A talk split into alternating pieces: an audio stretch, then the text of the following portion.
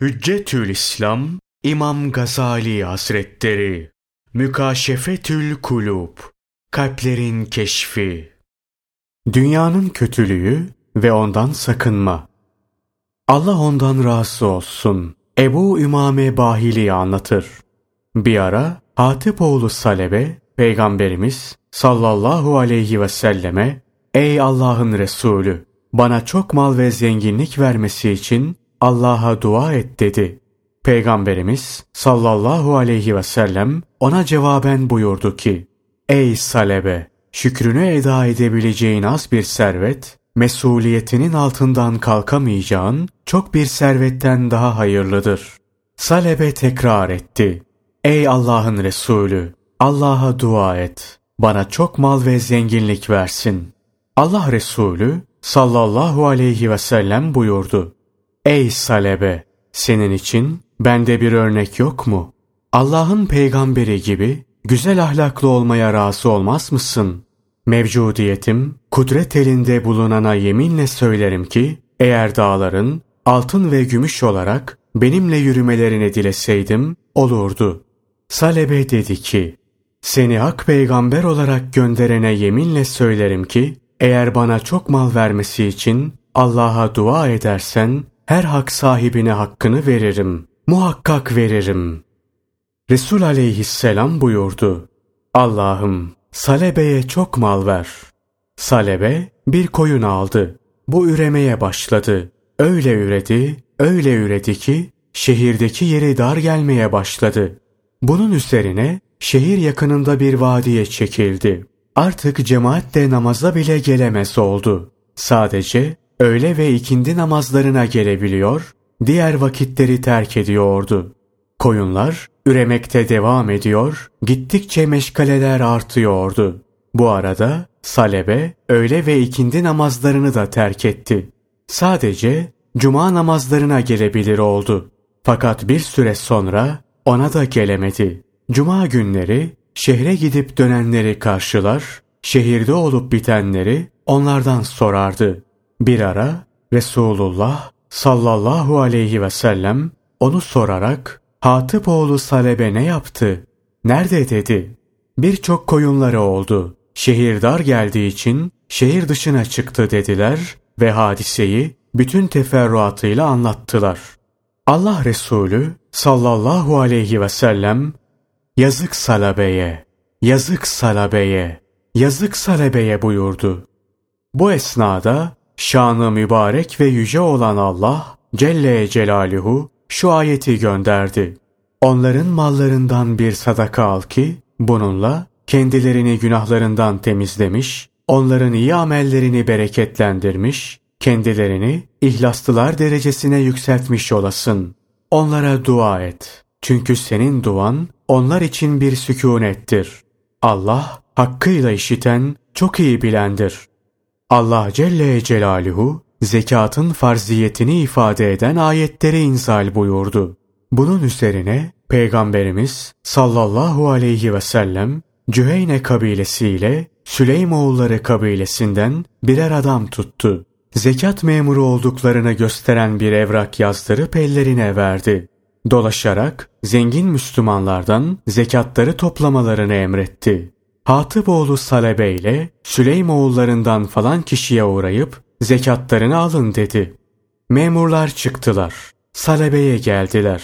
Allah Resulü sallallahu aleyhi ve sellemin zekat hakkında tanzim ettirdiği evrakı okuyarak malının zekatını vermesini söylediler. Salebe onlara şu cevabı verdi. Bu bir cizyeden başka bir şey değildir.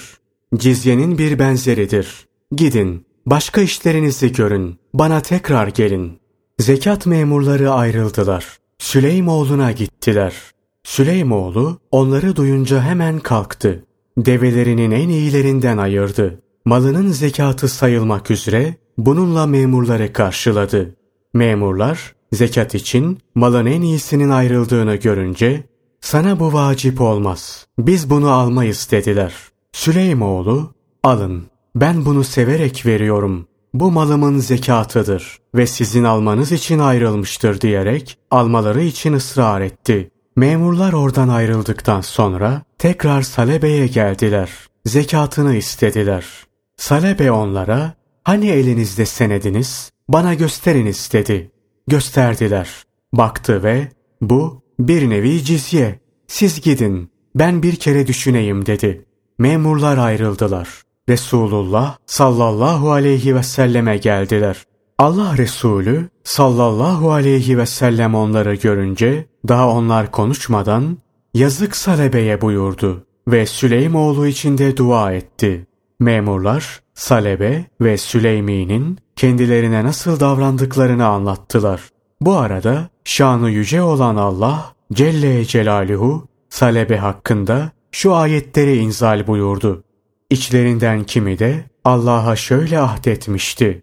Bize lütfundan ihsan ederse yemin olsun zekatını vereceğiz. Muhakkak salihlerden olacağız. Allah kendilerine lütfundan verince de onunla cimrilik edip emirlerine sırt çevirdiler. Nihayet Allah'a karşı vaatlerini tutmadıkları, yalan söylemekte oldukları için o da bu hareketlerinin akıbetini kalplerinde kendisinin huzuruna çıkacakları güne kadar sürecek bir nifak yaptı.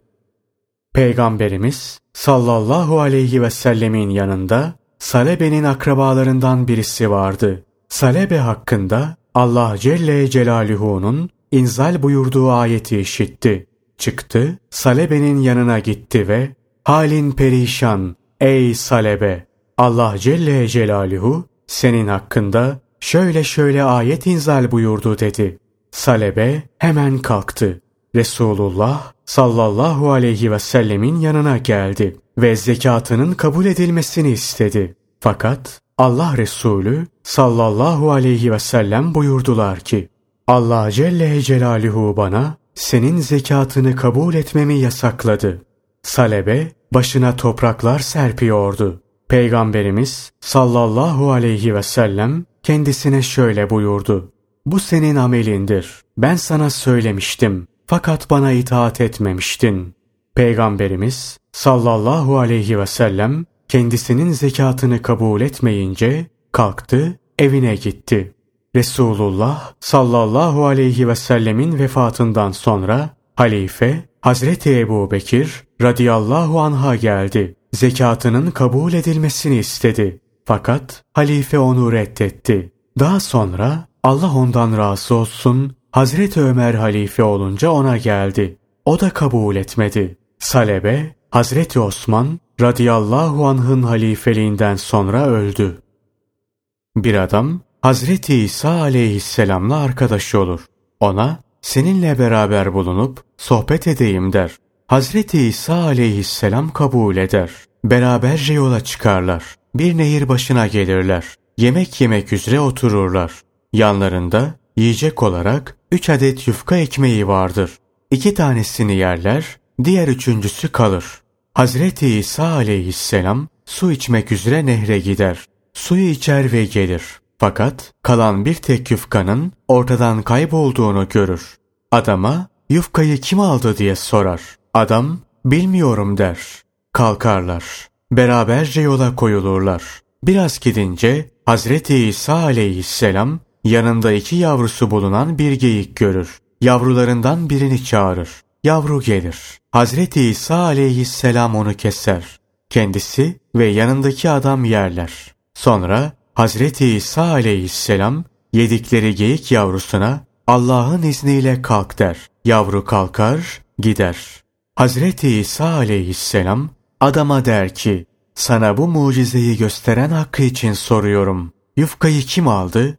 Adam, bilmiyorum der. Yürürler, bir dereye varırlar. Hazreti İsa aleyhisselam adamın elinden tutar. Suyun üzerinden yürüyerek geçerler. Dereyi geçince Hazreti İsa aleyhisselam sorar. Sana bu mucizeyi gösteren hakkı için soruyorum. Yufkayı kim yedi? Adam bilmiyorum der. Devam ederler. Kumluk bir yere gelirler. Otururlar. Hazreti İsa aleyhisselam kumları toplar, bir tepe meydana getirir. Sonra Allah'ın izniyle altın ol der. Kum tepesi hemen altın olur.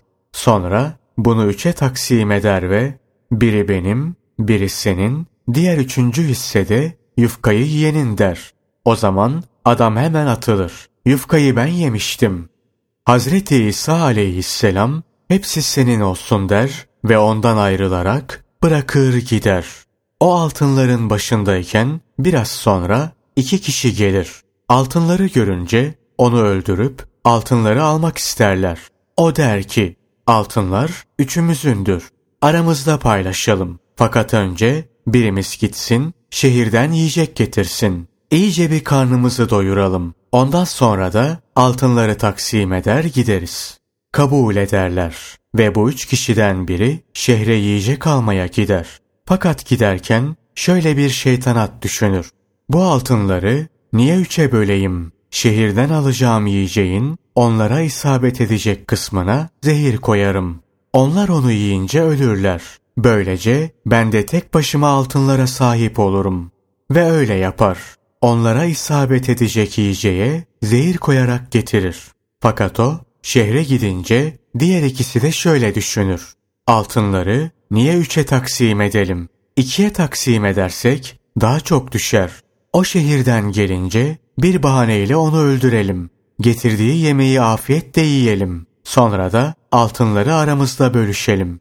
Ve öyle olur. Şehre giden dönünce bir bahaneyle onu öldürürler. Sonra da zehirli yemeği yerler ve biraz sonra altınların yanında kıvrana kıvrana ölürler.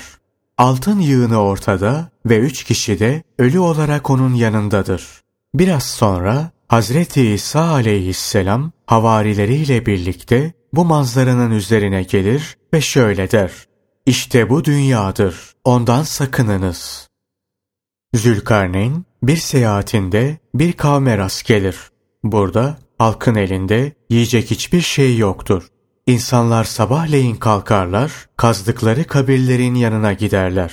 Onlara bakarlar, süpürürler, temizlerler ve karınları acıkınca da hayvanat gibi ot yerler. Zülkarneyn hükümdarlarına bir adam gönderir. Adam gider, Zülkarneyn'in davetini bildirir. Fakat hükümdar, benim ona ihtiyacım yok. Eğer onun bir ihtiyacı varsa bana gelsin der.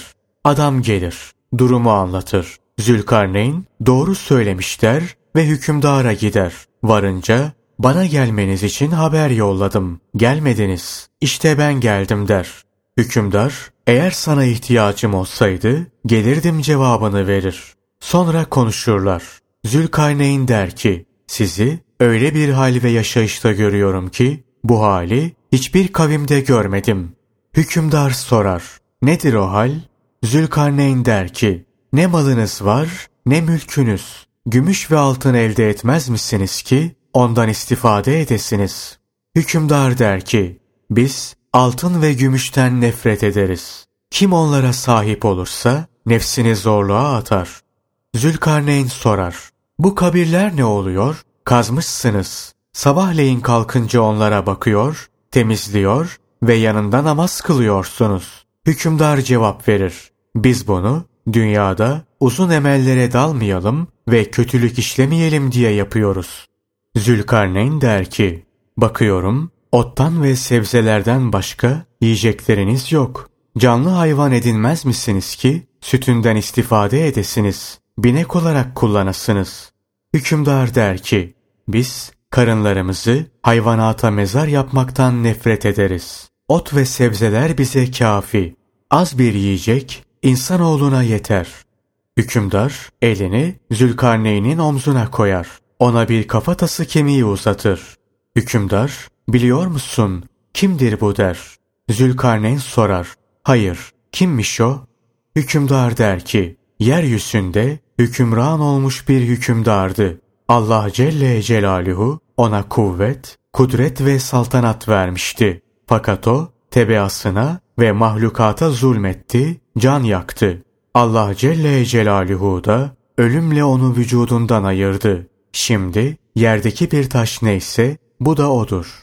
Allah Celle Celaluhu onun amellerini kaydetti. Kıyamet günü hesabını sorup cezasını verecek.